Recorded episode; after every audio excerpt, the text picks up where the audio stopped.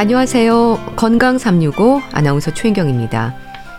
고혈압이나 이상 지질 혈증과 같은 혈관 질환들에 대한 예방과 관리가 강조가 되는 건 질환 자체의 위험뿐 아니라 다른 질환들의 위험 요인이기 때문이기도 합니다. 혈관성 치매 역시 마찬가지인데요. 뇌혈관 질환으로 인한 혈관성 치매가 주는 불안감은 삶의 질과도 연관되는 부분이어서 관심을 더합니다. 치료와 관련해서도 아직은 완치가 아닌 증상 조절을 목표로 하는 게 아닐까 싶은데요. 혈관성 치매를 피해갈 수 있는 예방법은 있는 걸까요? 오늘은 혈관성 치매에 대해서 알아보고요. 체온 관리, 특히 저체온증의 위험에 대해서도 살펴봅니다. 건강 365 조영남의 삽다리 곱창리 듣고 시작하겠습니다. KBS 라디오 건강 365 함께하고 계십니다. 치매도 부담스러운데 갑자기 악화될 수 있다는 지적이 더해지면서 불안감을 더하는 질환이 있습니다. 뇌혈관 질환으로 인한 혈관성 치매가 그렇습니다. 치매를 일으키는 다양한 원인들 중에 하나가 혈관성 치매인데요. 뇌혈관 질환의 위험 요인들을 조심하고 잘 관리하면 예방할 수 있는 걸까요? 고려대학교 구로병원 신경과 김치경 교수와 함께합니다. 교수님 안녕하세요. 네, 안녕하세요. 알츠하이머 다음으로 많은 치매 원인이 혈관성 치매로 알고 있습니다. 뇌혈관이 문제인 거죠? 네, 그렇습니다. 이름에서 혈관성 치매 이렇게 어, 이야기가 나오기 때문에요. 혈관 때문에 뇌 기능이 떨어져서 이제 뭐 인지 기능이 떨어지는 상태가 되는 것이기 때문에 음. 기본적으로 뇌혈관에 문제가 생겨서 뇌 혈액 순환이 잘 되지 않는다든지 뇌출혈이 곳곳에 생겨서 뇌 손상이 생기고 그로 인해서 뇌 기능이 떨어지는 상태를 혈관성 치매라고 합니다. 그런데요, 혈관성 치매의 특징으로 갑자기 악화된다는 지적이 있던데 그런가요? 사실 혈관성 치매도 우리가 가장 흔한 치매는 알츠하이머 치매이거든요. 근데 혈관성 치매도 알츠하이머 치매와 상당히 유사하게 시작부터 기억력이 떨어지는 것도 있습니다. 그렇지만 혈관성 치매는 혈관의 어떤 부분이라도 이상이 생길 수가 있기 때문에 시작부터 기억력이 떨어지는 것은 아니고 뭐 판단력이라든지 진압력이라고 해서 시간이라든지 공간에 대한 개념이 떨어지시는 분도 있고요. 예. 또 때에 따라서는 서서히 진행할 수도 있지만 뇌혈관의 문제라는 것이 어느 날 갑자기 혈관이 막히면서 일부 뇌 부분이 손상이 된다든지 뇌출혈에 의해서 뇌 기능이 특정 부위가 뭐 공간 지각력이라든지 뭐 계산력이라든지 언어 능력이라든지 이런 것들이 갑자기 떨어질 수 있기 때문에 네. 알츠하이머 치매 같은 경우는 보통 서서히 진행되지만 혈관성 치매는 서서히 진행되다가 급격한 악화, 서서히 진행되다가 급격한 악화 이런 형태의 계단형 진행을 보인다라고 말씀드리고 있습니다. 예. 혈관성 치매는 뇌혈관이 막히거나 터지는 뇌졸중으로 발생하는 경우가 많은가요? 어, 이게 서로 연관되는 경우가 당연히 많습니다. 예. 뇌혈관이 이제 서서히 막히거나 뇌혈류 공급이 서서히 안 되면 이제 물론 계단형 진행이긴 하지만 그래도 뇌졸중처럼 어느 날 갑자기 증상이 확 나오는 것은 아니고 혈관성 치매는 그래도 어느 정도의 시간을 두고 뇌 기능이 약화되는 건데요. 네? 뇌졸중 같은 경우는 정말 부지불식간에 어느 날 갑자기 뭐 쇼핑을 하다가 뭐 이야기를 하시다가 뭐 TV를 보다가 자고 일어났을 때 이렇게 갑자기 발생하는 거기 때문에 네. 서로 당연히 연관은 많지만 질병이 발생하는 그런 진행의 상태는 조금 다르다고 말씀드릴 수 있습니다. 예. 그러니까 말하자면 뇌혈관 이상으로 인해서 뇌 조직이 손상이 되는 게 원인이라는 거죠? 네, 그렇습니다. 양쪽 모두 이유는 뭐 동일합니다. 뇌졸중이든 혈관성 치매든 뇌혈관의 이상으로 뇌조직이 손상되는 건데요. 예. 그 속도가 어느 날 갑자기 혈관이 확 막히거나 갑자기 혈관이 터지거나 그래서 뇌 경색이라고 부르는 뇌가 막히 혈관이 갑자기 막히는 것, 뇌 출혈이라고 불려서 뇌혈관이 갑자기 터지는 것을 우리가 뇌졸중이라고 하고요. 예. 이런 상황들이 조금 이제 서서히 증상이 진행하게 되면 혈관성 치매다 이렇게 말씀드리고 있습니다. 예. 근데 뇌졸중은 위험한 질환이기도 하잖아요. 그런데 흔하기도 하죠. 네, 그렇습니다. 사실은 뭐 1년에 발생하는 환자 수가 10만 명 이상이라고 이야기하고 있고 또 우리나라에 뭐 과거에는 뭐 2등 정도의 이제 사망 원인이었다가 최근에는 그래도 치료법이 과거보다는 어 상당히 어 발전이 되어서 4등 뭐 3등 내지 4등까지 어 연도에 따라 좀 변화가 있지만 그래도 네. 어쨌든 가장 대표적인 어 국내 이제 사망 원인이기 때문에 흔한 질환 특히 노령의 환자에서 흔한 질환이라고 말씀드릴 수 있습니다. 예. 근데 뇌졸중을 경험한 분들은 재발에 대한 두려움도 있지 않습니까? 반복적인 뇌졸중이라든지 하는 부분도 인지 기능에 큰 영향을 미치는 걸까요? 네, 당연히 그렇습니다. 뇌졸중의 이제 가장 대표적인 증상이라고 하면 이제 마비 증상을 말씀드려서 뭐 얼굴 마비, 팔다리 마비 이런 것들을 말씀드리는데요. 예. 그거와 함께 이제 3대 증상의 하나가 이제 언어 장애다 이렇게 말씀을 드리고 있어서 언어 능력이라는 것이 인지 기능의 가장 중요한 능력 중 하나이기 때문에 예. 당연히 인지 기능의 뇌졸중이 큰 악화를 일으키고 또 이런 것이 반복적으로 일어나면 누적되면서 점점 더 나쁜 효과를 미치는 것은 우리가 잘 알려져 있습니다. 예. 그럼 혈관성 치매는 뇌 전두엽이 손상이 되는 건가요? 어, 혈관성 치매는 뇌 전두엽뿐만 아니라 어느 부분이 다 손상이 될 수 있습니다. 사실은 뭐 전두엽 기능도 떨어질 수가 있고 우리가 뭐 측두엽이라고 해서 언어 기능이 있는 곳이나 뭐 어, 두정엽, 측두엽 이렇게 해서 조금 전두엽 앞쪽보다는 조금 옆쪽 뒤쪽에 있는 그런 부분의 증상 혹은 뭐 이제 시각적인 능력에 의해서 글을 읽는다든지 부두엽 이런 부분의 증상으로 나타날 수도 있고 음. 사실 혈관성 치매는 증상이 굉장히 다양하게 어, 나타날 수 있습니다. 그래서 오히려 초기에 이제 발견하기가 좀 어렵다 이렇게 말씀드릴 수도 있고요. 음. 그리고 전두엽 증상을 좀 혈관성 치매에서 강조 드리는 이유가 실제로 이제 알츠하이머 치매에서는 전두엽 증상이 기억력 장애보다 조금 뒤늦게 나오기 때문에 네. 어, 우리가 먼저 기억력이 떨어지고 전두엽 기능이 떨어지면 좀 알아차리기가 좀 쉬운데요. 네. 기억력은 굉장히 좋으신데 전두엽 기능만 떨어지게 되면 뭔가 잘 기억하시고 생활을 잘 하시는 듯은 한데 성격이 변한다든지 혹은 어떤 이제 계획이라든지 판단력 이런 부분에서 손상이 되면 어 이게 치매인가라고 처음에 생각하시기가 쉽기 때문에 저희가 전두엽 장애를 발견하기가 좀 어려워서 혈관성 치매에서 전두엽의 장애가 발생하는 경우가 많다. 혹은 그걸 잘 놓치지 말아야 한다. 이런 음. 의미에서 전두엽의 손상도 아주 중요한 혈관성 치매의 증상이라고 말씀드리고 있습니다. 예. 혈관성 치매 진행 양상으로 볼 때 알츠하이머와 다르게 갑자기 악화된다는 건 어느 정도를 말하는 건가요? 사실 어이 알츠하이머 병 같은 경우는 정말 이제 기억력이 떨어지면서 서서히 이렇게 이제 진행을 하게 되는데요. 혈관성 치매 같은 경우는 그 속도가 사실 우리가 뇌경색, 조그만 뇌경색이나 뇌출혈을 모르고 지나갈 수가 있기 때문에 정말 어떤 기능이 순식간에 중간에 이제 뇌졸중이 있으면서 순식간에 떨어지는 경우도 있고요. 어떤 경우는 또 이런 것들이 뭐 수주, 뭐 수개월 단위로 떨어질 수도 있습니다. 그래서 혈관성 치매에서 갑자기라는 말은 뇌졸중처럼 정말 어느 날 갑자기 이런 의미는 아니고요. 예. 알츠하이머 병은 적어도 이제 수년 뭐, 뭐, 수년 정도의 단위로 악화된다, 이렇게 말씀드리는데, 예. 혈관성 치매 같은 경우는 뭐, 수주, 몇 개월 단위로도 중간에 증상 악화 속도가 이렇게 변화가 생길 수가 있습니다. 그래서 저희가 이제 계단형 진행이다. 이렇게 보통 말씀을 드리고 있습니다. 예. 그럼 하루아침에 갑자기 말도 느려지고 성격도 변하고 평소에 없던 증상을 보이는 건가요? 네, 혈관성 치매의 진행에서는 그런 일이 있을 수 있습니다.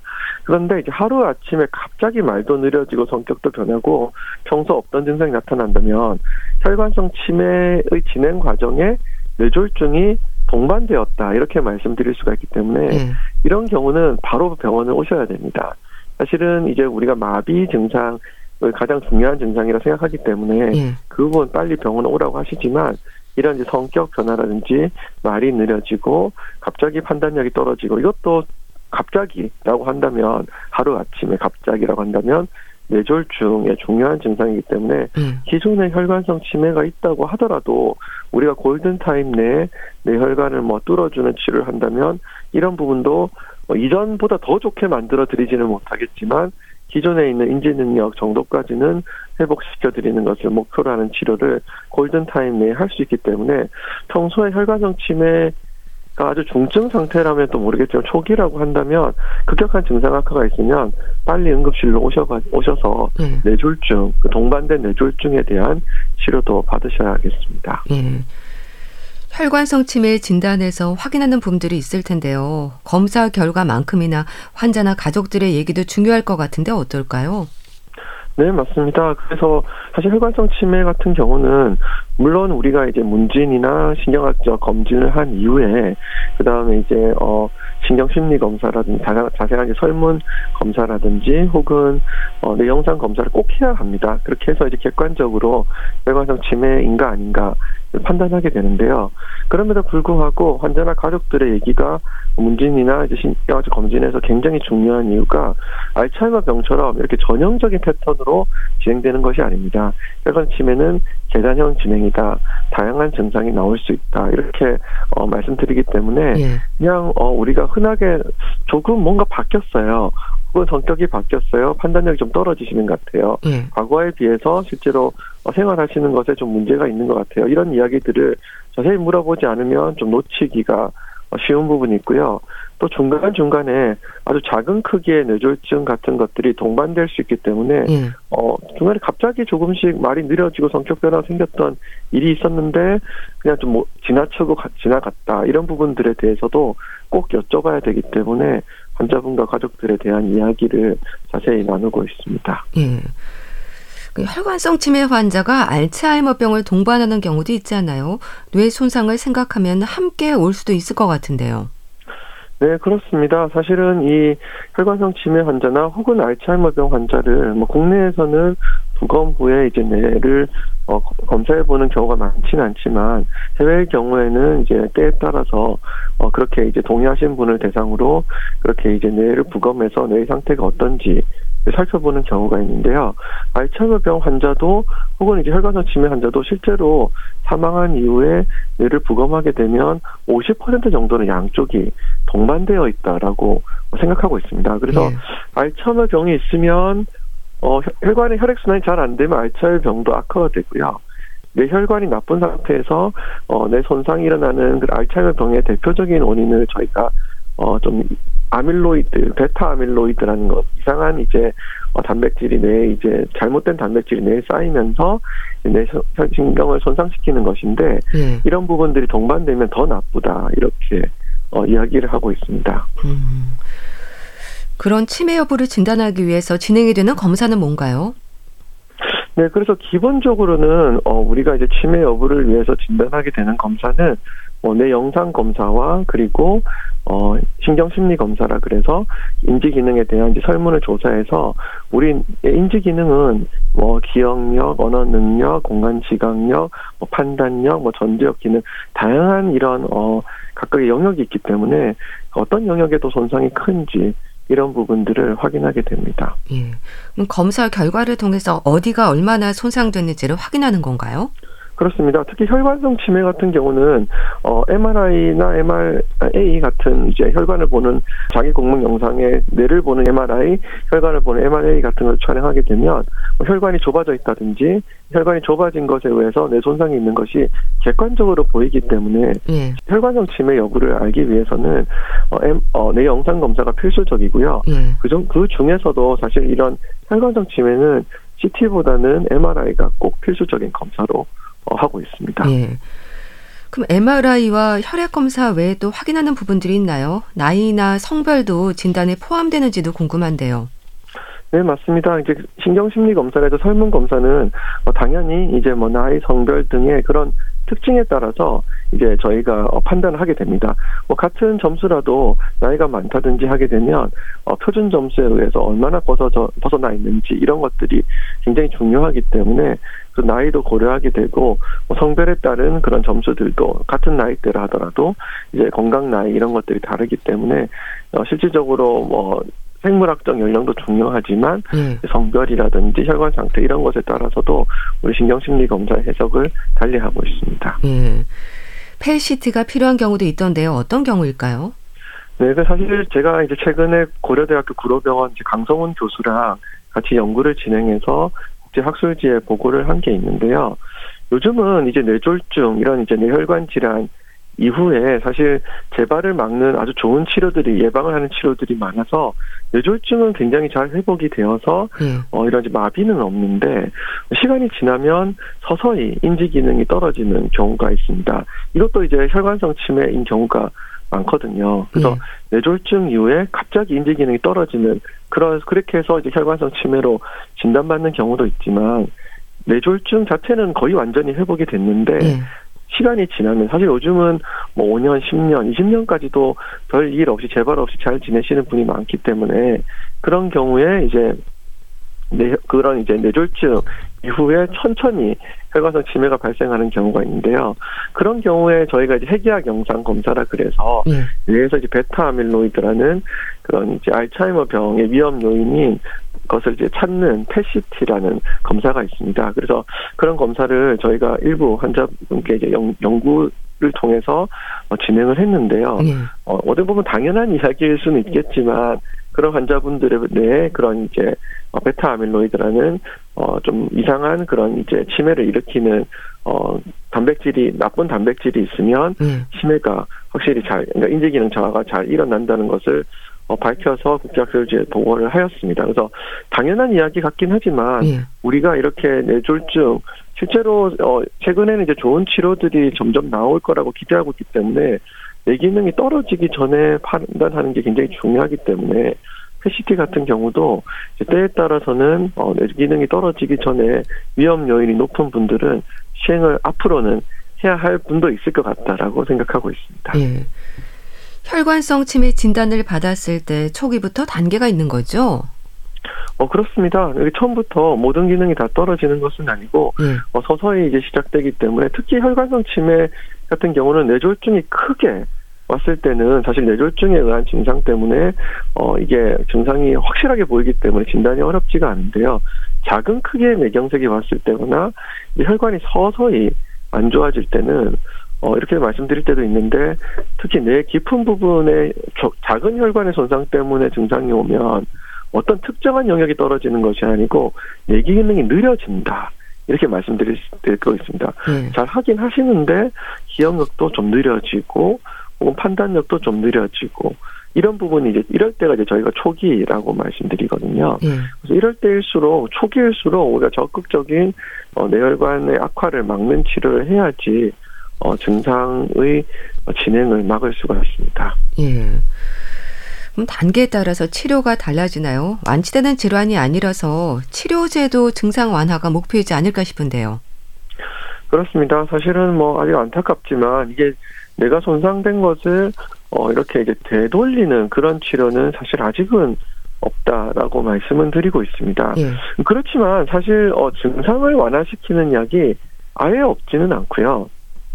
이것이 진행을 억제하는 어, 약과 이제 증상을 완화시키는 약을 좀 구별, 구별해 보실 수는 있는데 사실은 이제 뇌 기능을 회복시키거나 뇌 세포를 뭐 재생시키고 이런 부분들은 아직 뭐 제한이 많지만 그래도 뭐 때에 따라서는 우리가 이제 어, 뇌 기능 개선제라든지 혹은 또 때에 따라 이제 일부 종류 이런 것들을 사용하게 되면 예. 그리고 또 어, 때에 따라서 이제 알츠하이머 병에 사용하는 그런 약물을 좀 사용하게 되면 혈관성 치매에서도 어, 기능이 일시적으로 일시적이진 않 조금 완화시켜 드리는 그런 부분의 약제도 있어서 네. 그 부분에 대한 이제 증상 완화를 목표로 치료를 하고 있는데요. 사실 대부분의 이런 것들은 이제 초기 단계에서 말씀을 드리고 있고 실은 사실 증상이 많이 진행이 되게 되면 그런 약제의 효과는 뭐 상당히 좀 떨어지고요.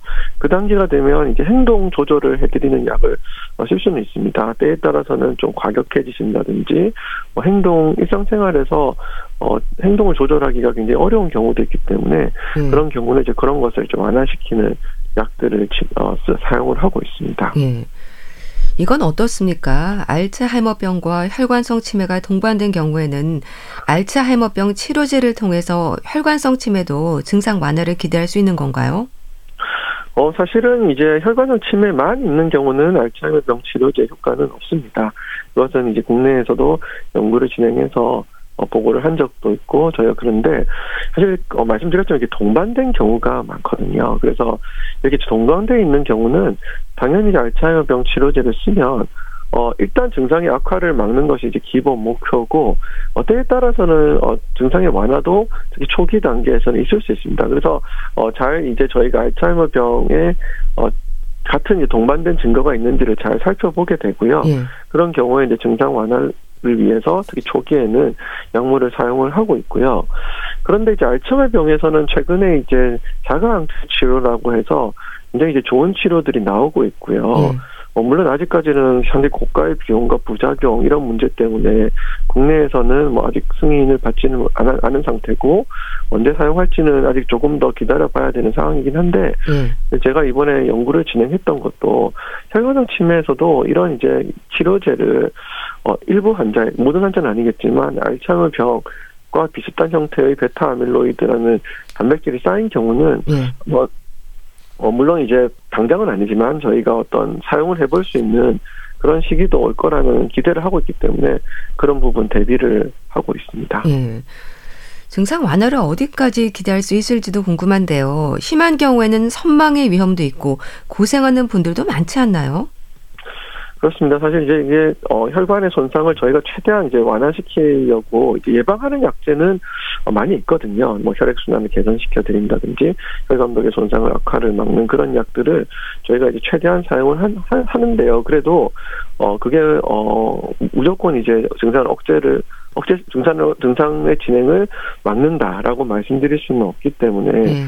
안타깝게도 증상이 이제 많이 진행을 하게 되면 뭐 행동 조절이 되지 않거나 뭐 잠을 자지 않는다거나 뭐 공격적인 행동을 하신다든지 뭐 이제 뭐 소리를 지르시거나 이렇게 하신다든지 선망 등이 생겨서 네. 특히 이제 밤이 되면 엉뚱한 것이 보인다든지 잠을 안 자고 어, 좀 소리를 지르시고 이렇게 행동을 하시는 분들이 있기도 있습니다. 네. 그래서 그런 부분에 대해서는 또 그런 거에 맞는 약을 사용해서 증상 완화를 어, 기, 어 저희가 하, 증상 완화를 좀 시키고 있고요. 예. 그렇지만 안타깝게도 이제 그런 증상 완화는 증상의 진행을 억제하는 약은 아니기 때문에 사실 가장 중요한 것은 이제 초기에 이것을 악화를 막을 수 있는 치료제가 나오는 것. 이 이제 가장 중요할 거라고 기대를 하고 있고 음. 그럼에도 불구하고 혈관성 치매는 또 유발 요인이 굉장히 뚜렷하기 때문에 진행을 악화시키는 것을 막는 그런 예방은 저희가 꼭 환자분께 중요하게 설명드리고 있습니다. 예. 뇌혈관 질환이 혈관성 치매의 가장 큰 원인이라는 걸 생각하면요. 고혈압, 고지혈증, 당뇨병과 같은 질환들을 관리하는 게 우선일 것 같은데요. 그 부분이 예방법이기도 한가요? 네, 맞습니다. 사실 이제 알츠하이머 병에 의한 치매는 사실 이제 뭐 최근에 좋은 약들도 나오고 했지만 어, 이게 사실 그 병인상 뚜렷한 이제 예방법이 있다 이렇게 말씀드리기는 어려운데요. 예. 혈관성 치매 같은 경우는 너무나 확실한 원인이 있습니다. 그래서 고혈압, 당뇨병, 고지혈증, 흡연 같이 혈관을 손상시키는 질환들이 혈관을 손상시키면서 뇌 기능이 떨어지고 그에 의해서 치매가 발생하는 것이기 때문에 당연히 이런 이제 우리가 흔한 아주 흔한 질환이 그리고 약물이라든지 생활 습관 개선에서 우리가 확실한 방법을 가지고 있는 고혈압, 당뇨병, 고지혈증, 금연은 어 이런 특히 혈관성 치매 위험 요인이 높다든지 조기로 의심되는 분들은 꼭 매우 잘 조절을 해야 한다라고 음. 말씀드릴 수 있습니다. 인지 기능의 변화를 확인하는 검사도 있지 않나요? 정기적으로 확인하는 것도 좋지 않을까 싶은데 어떨까요? 네, 그래서 뭐 모든 분들이 이런 인지 기능의 변화의 검사를 뭐 확인해야 되는 건 아닌데요. 예. 근데 저는 이제 최근에 이제 음 혈관성 치매에 대해서는 이제 위험 요인 고혈압, 고지혈, 당뇨병, 뭐 흡연 등 위험 요인도 굉장히 중요하고 또 이제 작은 크기의 뇌졸중이 생겼을 때는 역시 계속 말씀 오늘 말씀드리고 있지만 과거에는 이런 작은 크기의 뇌졸중도 재발을 굉장히 많이 했기 때문에 네. 실은 이제 어뭐 5년, 10년 후에 발생하는 인지 기능 저하보다는 뇌졸중의 재발을 어떻게 막을 것인가 이것이 모든 어 의료진과 환자분의 관심사입니다. 근데 다행히도 최근에는 좋은 약제들과 어떻게든 생활 습관 개선에 대한 인식이 많이 어, 좋아지면서 뇌졸중의 재발률도 많이 떨어졌거든요. 예. 그러다 보니까 환자분께서 5년, 10년, 뭐 길게는 15년, 20년까지도 재발 없이 잘 지내시는 분이 많기 때문에 예. 그러나 일단 작은 크기의 뇌졸중이라도 어 미래의 어떤 뇌 어, 혈관성 치매의 위험 요인이기 때문에 그런 경우는 저는 좀 사전에라도 인지 기능에 대한 테스트를 좀 한 번 정도는 해 놓는 게 좋다라고 말씀을 드리고 있습니다. 왜 그러냐 하니 기존에 어떤 이제 어 처음에 이제 시작이 되는 지점에 어 인지 기능을 해놓으면 뭐 아주 자주 할 필요는 없겠지만 뭐 5년 이제 좀 길게 보면 7년 뭐 이렇게 후에 인지 기능 검사를 자세히 하게 되면 변화 상태를 확인해 볼 수가 있거든요. 그래서 예. 그런 측면에서는 위험 요인을 많이 가졌거나 작은 크기의 뇌졸중이라 회복이 잘 되신 분이라도 인지 기능 검사는 해 놓는 게 어떨까라고 추천을 드리고 있습니다. 예. 이건 어떨까요? 생물학적 나이가 실제 나이보다 많으면 치매 위험이 높다는 말도 있던데 그런가요? 네, 이게 사실 이제 생물학적 나이라는 게 아직은 우리가 어떻게 정의해야 되는지가 확실치는 않습니다. 뭐 유전자의 변화 상태 뭐 이런 것들로 정의를 해야 되는 건지, 예. 뭐, 뭐 혈관의 상태 이런 것들로 정의해야 되는 건지. 요즘 소위 이제 건강 검진령을 받으시면 뭐 뇌혈관 질환 나이가 얼마입니다. 이런 것들이 적혀 나와서 저에게도 질문을 많이 하시는데 뭐 아직까지는 사실 실제 나이가 이제 뭐그 객관적이니까요. 그런데 생물학적 나이를 어떻게 정의할지는 확실치는 않은데요. 예. 그럼에도 불구하고 뭐 외래나 이렇게 이번 환자분께 설명 들을 때 혈관 나이도 굉장히 중요하다라고 말씀드리긴 하거든요. 그래서 혈관이란 게 이제 나이가 들수록 굉장히 손상을 받기가 쉬운 그런 곳이고요. 그래서 같은 나이를 하더라도 그간에 이제 평생 누적된 생활 습관이라든지 뭐 고혈압, 당뇨병, 고지혈증, 흡연등 같은 위험 요인이 얼마나 누적됐는지에 따라서 음. 더 많이 손상되어 있거나 덜 손상되어 있기 때문에 당연히 이제 혈관 손상 어, 혈관 나이가 많으면 이런 뇌 기능의 손상이 올 가능성이 높아서 알츠하이머 병에 의한 치매도 진행이 빨라지고 혈관성 치매의 위험도 높아지기 때문에 혈관의 나이가 뭐 생물학적 어, 실제 나이보다 많게 보인다 한다면 더욱 이런 예방을 앞으로는 조심하셔야 하겠습니다. 예. 자, 그런 부분들도 생활 습관과 연관이 될 텐데요.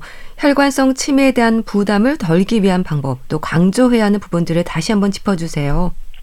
네, 그래서 아주 작은 크기의 뇌졸중이라도 뭐 완전히 회복하더라도 한 번 뇌졸중을 앓고 지나가시는 분들은 꼭 이제 혈관성 치매 뭐 너무 뭐 몇 년 내로 생긴다 이런 식으로 걱정하실 필요는 없겠지만 그래도 뭐 향후에 이제 생길 가능성이 있기 때문에 그런 인지 기능에 대해서 관심을 가지셔야 되겠고요. 그리고 혈관성 치매와 뇌졸중은 같은 위험 요인을 공유하고 있기 때문에 고혈압, 당뇨병, 고지혈증 같은 기본적 우리 소위 이제 성인병이라는 것에 대해서는 어, 동서에 관심을 가지시고 진단을 받으면 뭐 생활 습관 개선이라는 약물 투여를 통해서 적극적으로 조절하셔야 되겠고 네. 이런 뭐 질환들이 당연히 뭐 좋은 식단과 그리고 규칙적인 운동 뭐 이런 것들을 통해서 개선하실 수 있는 병들이기 때문에 예. 혈관성 치매는 이제 예방이 가능한 병이기 때, 병이 병이기 때문에요 꼭 예방에 대해서 어, 관심을 가지고 진행하시기를 추천드립니다. 네. 혈관성 치매에 대해서 자세히 알아봤는데요. 고려대학교 구로병원 신경과 김치경 교수와 함께 했습니다. 감사합니다. 네, 감사합니다.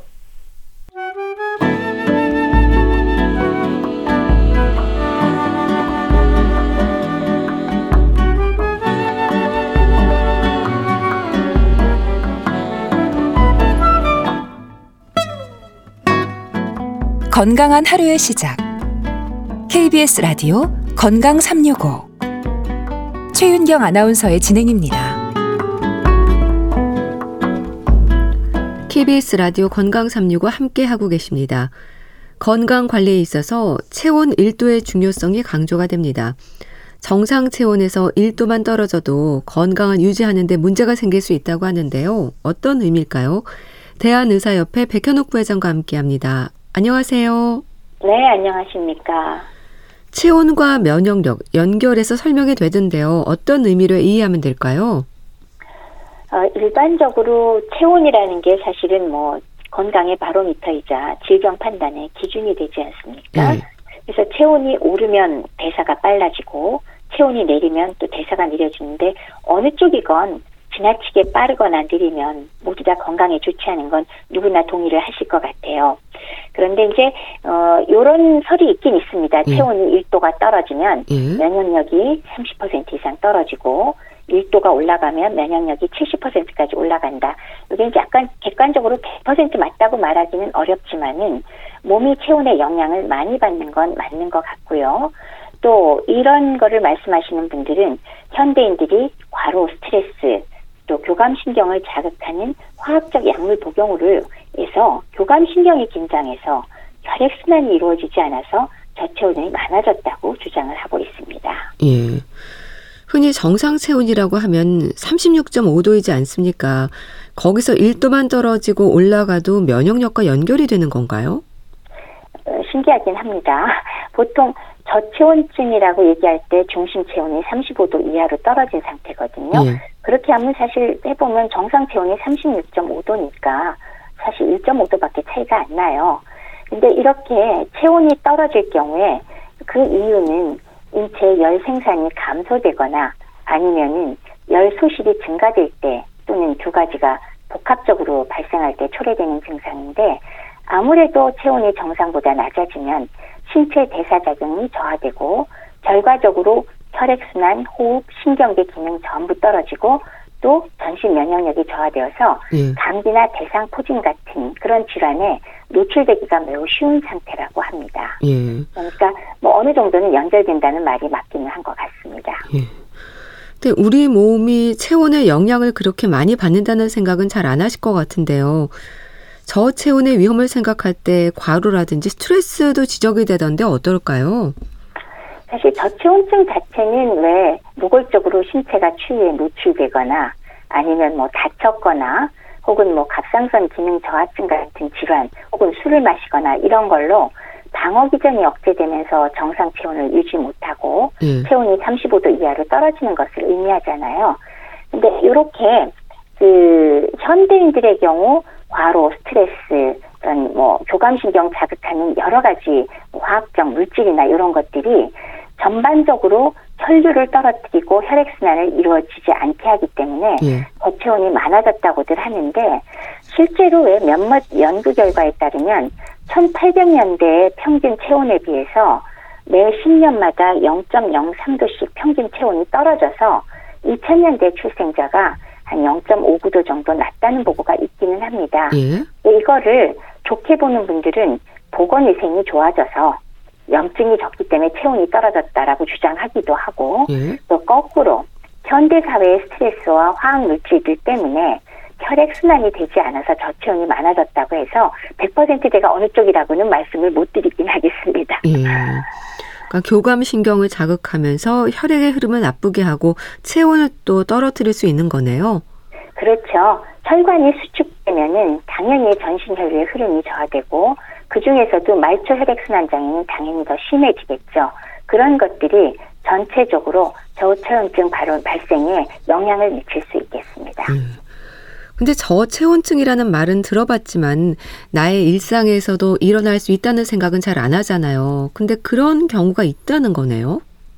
뭐 예를 들면 저체온증이 쉽게 생기는 경우 소아의 경우 또 잘 생기거든요. 어린이. 예. 그 이유는 어, 체표면적이 넓어서 열 손실이 많습니다. 따라서 체온의 변화, 저체온이 생기기 쉬운 그런 상황이 되기가 쉽고요. 예. 또 나이가 들수록 노인이 되면 체온이 낮은 경향이 있다고 하지 않습니까? 그건 또한 자율신경계 이상 그리고 또 혈관의 방어 기전이 떨어지잖아요. 그러니까 마찬가지로 혈액순환으로 또 설명이 되는 건데 예. 저체온증이 당연히 젊은 사람보다 발생하기가 쉽습니다. 그거 외에도 외상을 입은 경우에 내외적인 여러 가지 이유로 저체온증 발생이 쉬운데 예. 내적인 요인은 외상에 의한 뇌신경계 기능 저하가 어, 열 조절 능력을 장애를 일으키게 되고요. 외적인 요인은 예를 들면 다쳤을 때 과자 출혈 같은 쇼크가 발생했을 때 그럴 때 왜 우리 또 급한 대로 수액이나 수액 치료 막 할 때 차가운 게 막 들어가면 예. 그런 것도 이제 또 저체온에 많이 유발하게 되는 그런 경우들이 우리가 일상에서 나타날 수 있는 그런 상황이 되겠습니다. 예. 저체온증의 기준은 뭔가요? 어, 중심 체온이 35도 이하로 떨어진 경우인데요. 예. 이거는 일반적으로 우리가 겨드랑이에서 재거나 이런 거 말고 직장에서 측정한 중심 체온이 35도 이하로 떨어졌을 때 명확한 의미의 저체온증이라고 합니다. 그래서 아까 말씀드렸듯이 열 생산이 몸 안에서 어, 생산량이 감소하거나 열 소실이 증가됐을 때 요럴 때 발생하게 되는 그런 상황이 되겠습니다. 예. 근데 일상에서 35도 이하로 떨어지는 상태가 언제일까를 생각하게 되는데 어떤 경우가 있을까요? 가장 흔한 것은 아무래도 어, 외부의 차가운 환경에 상당히 오랜 시간 노출됐을 경우가 가장 흔하고 네. 그럴 때 저체온에 빠지기 쉬운 게 아까 말씀드렸듯이 소아나 노인이나 외상을 입었거나 혹은 술을 마셨거나 이런 경우가 가장 흔하고요. 네. 그것 이외에 질환으로서 갑상선 기능 저하증 혹은 부신 기능 저하증이나 뇌하수체 기능 저하증, 저혈당증 같은 게 동반돼 있을 때, 즉 질환이 있을 때가 있을 수 있고요. 예. 또 수면제 같은 약물을 복용했을 경우, 그다음에 기타 여러 가지 이유에 혈액순환이 원활하지 못한 경우가 있고요.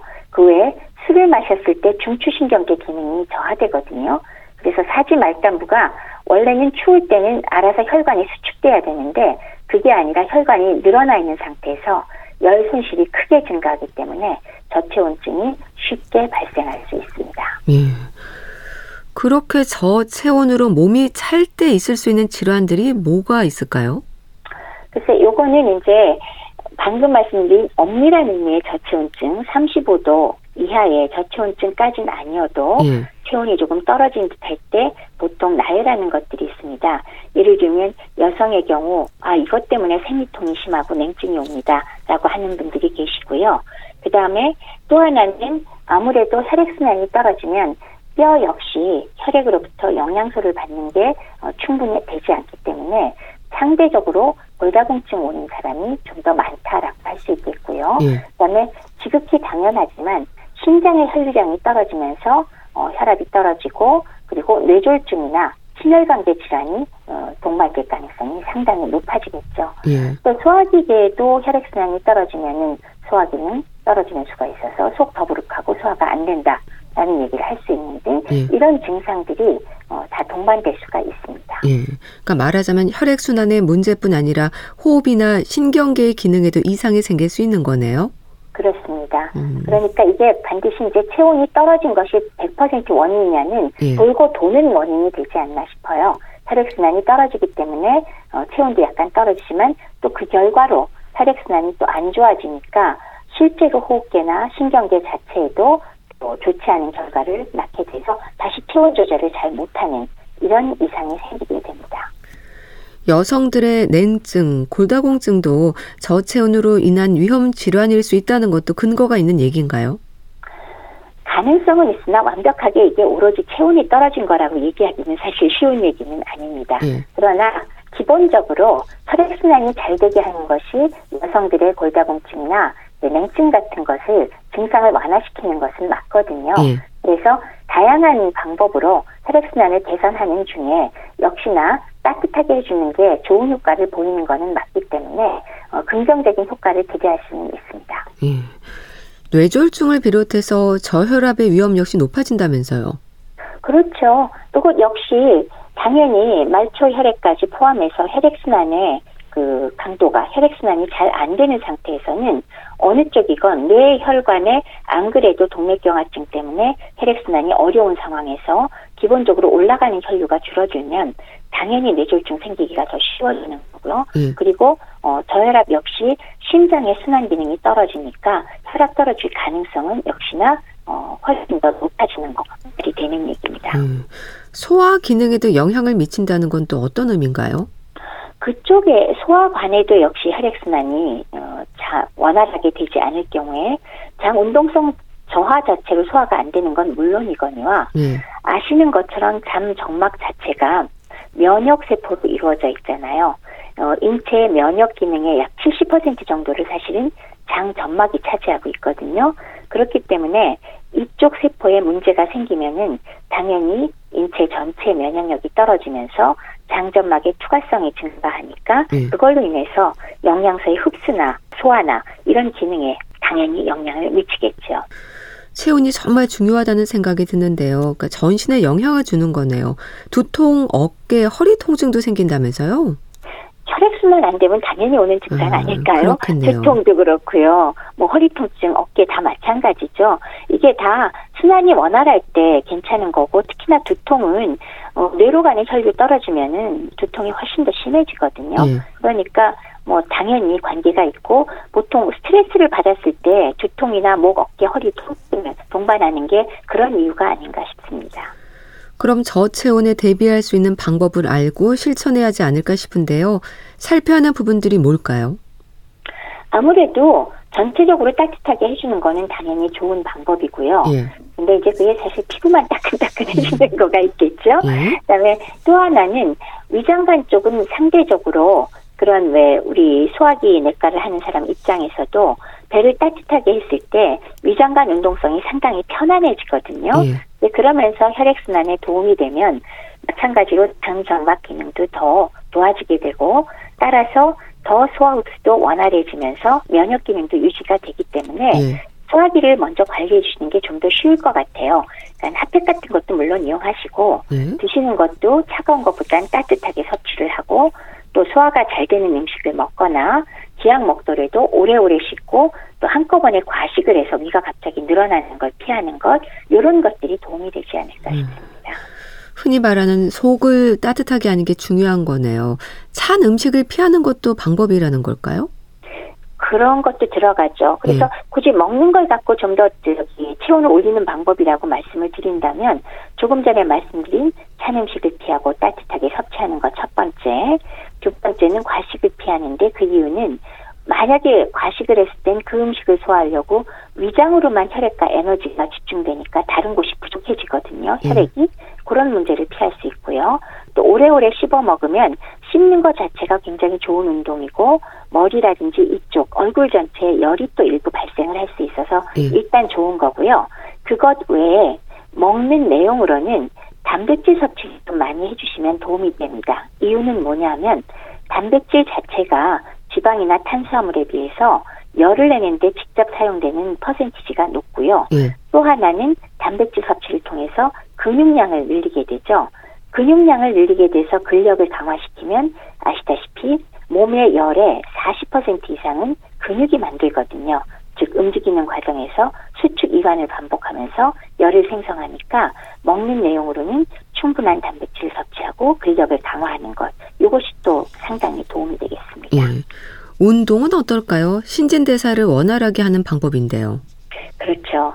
온도를 높이기 위해서는 당연히 규칙적인 운동 필수가 되겠죠. 예. 신진대사 방금 말씀드렸듯이 대사를 원활하게 만들고요. 만약에 왜 이런 대사율이 막 떨어지면은 오히려 혈액순환을 방해하게 돼서 저체온의 원인이 되고 또 살도 찌기 쉽죠. 왜냐하면 대사가 잘 안 되니까. 네. 따라서 하루 30분 정도의 적절한 운동을 해주는 것은 기본적으로 지금 체온만의 문제가 아니라 심장 기능을 강화하고 또 다른 전신 건강에 도움되는 거 우리 잘 알고 있잖아요. 예. 그래서 혈액이 순환이 원활해지면 모든 세포에 산소와 영양급 공급이 원활해지니까 그런 면에서 규칙적인 운동은 필수가 되겠습니다. 운동 종목과 상관없이 꾸준히 하는 게 좋은 건가요? 어, 자기가 좋아하는 운동하는 게 제일 좋고요. 네. 그러니까 사실 꾸준히라는 데다가 방점을 둔다면 맞습니다. 꾸준히 하는 거 매일마다 규칙적으로 30분 정도를 매일 하는 게 가장 중요하고요. 그럼에도 불구하고 우리가 유산소 운동과 근력 운동을 비교를 한다면 유산소 운동은 아시는 것처럼 심장과 폐기능 유지에 필수고 예. 혈액순환 자체를 돕잖아요. 근데 여기에 비해서 근력 운동은 근육 자체가 위축이 되지 않고 유지가 되면서 열 생산에 기여하는 근육이라는 장기를 키워서 어, 운동을 해서 역시 열 생산을 하게끔 만들기 때문에 예. 유산소 운동과 근력 운동은 항상 병행하는 것이 더욱 효과적이다라고 말씀을 드릴 수 있겠죠. 예. 또 비만을 예방해야 한다는 말도 하잖아요. 비만도 저체온의 위험 요인인가요? 예, 그런 말씀을 하시는 분들이 있습니다. 아무래도 예. 비만 자체가 역시나 혈액순환을 악화시키고 그 결과로 또 하나 저체온을 유발할 가능성이 높기 때문에 상호 악순환 작용으로 비만과 저체온이 왔다 갔다 한다. 서로 악화시킨다는 그런 말씀을 드릴 수도 있겠습니다. 네. 음, 아기부터 노인까지 남녀노소 누구나 저체온증은 있을 수 있는 거죠?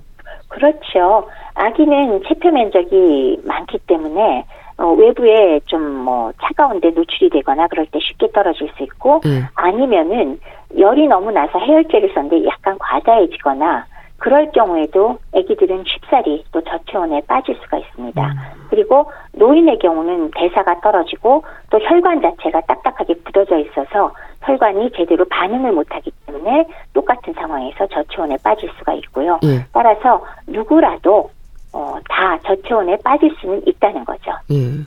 그럼 아기들에게 저체온증의 위험이 생기는 건 어떤 경우일까요? 어, 말씀드렸다시피 아기가 열이 나서 우리 해열제 쓰잖아요. 예. 근데 사실은 과다 복용했을 때 저체온증 생길 음. 수 있습니다. 네. 게다가 체표 면적이 넓기 때문에 왜 열이 나서 우리 왜 얼음물 찜질하고 막 그러잖아요. 이것까지 같이 쓰고 있으면 어, 저체온에 빠지는 경우도 아. 제법 있고요. 네.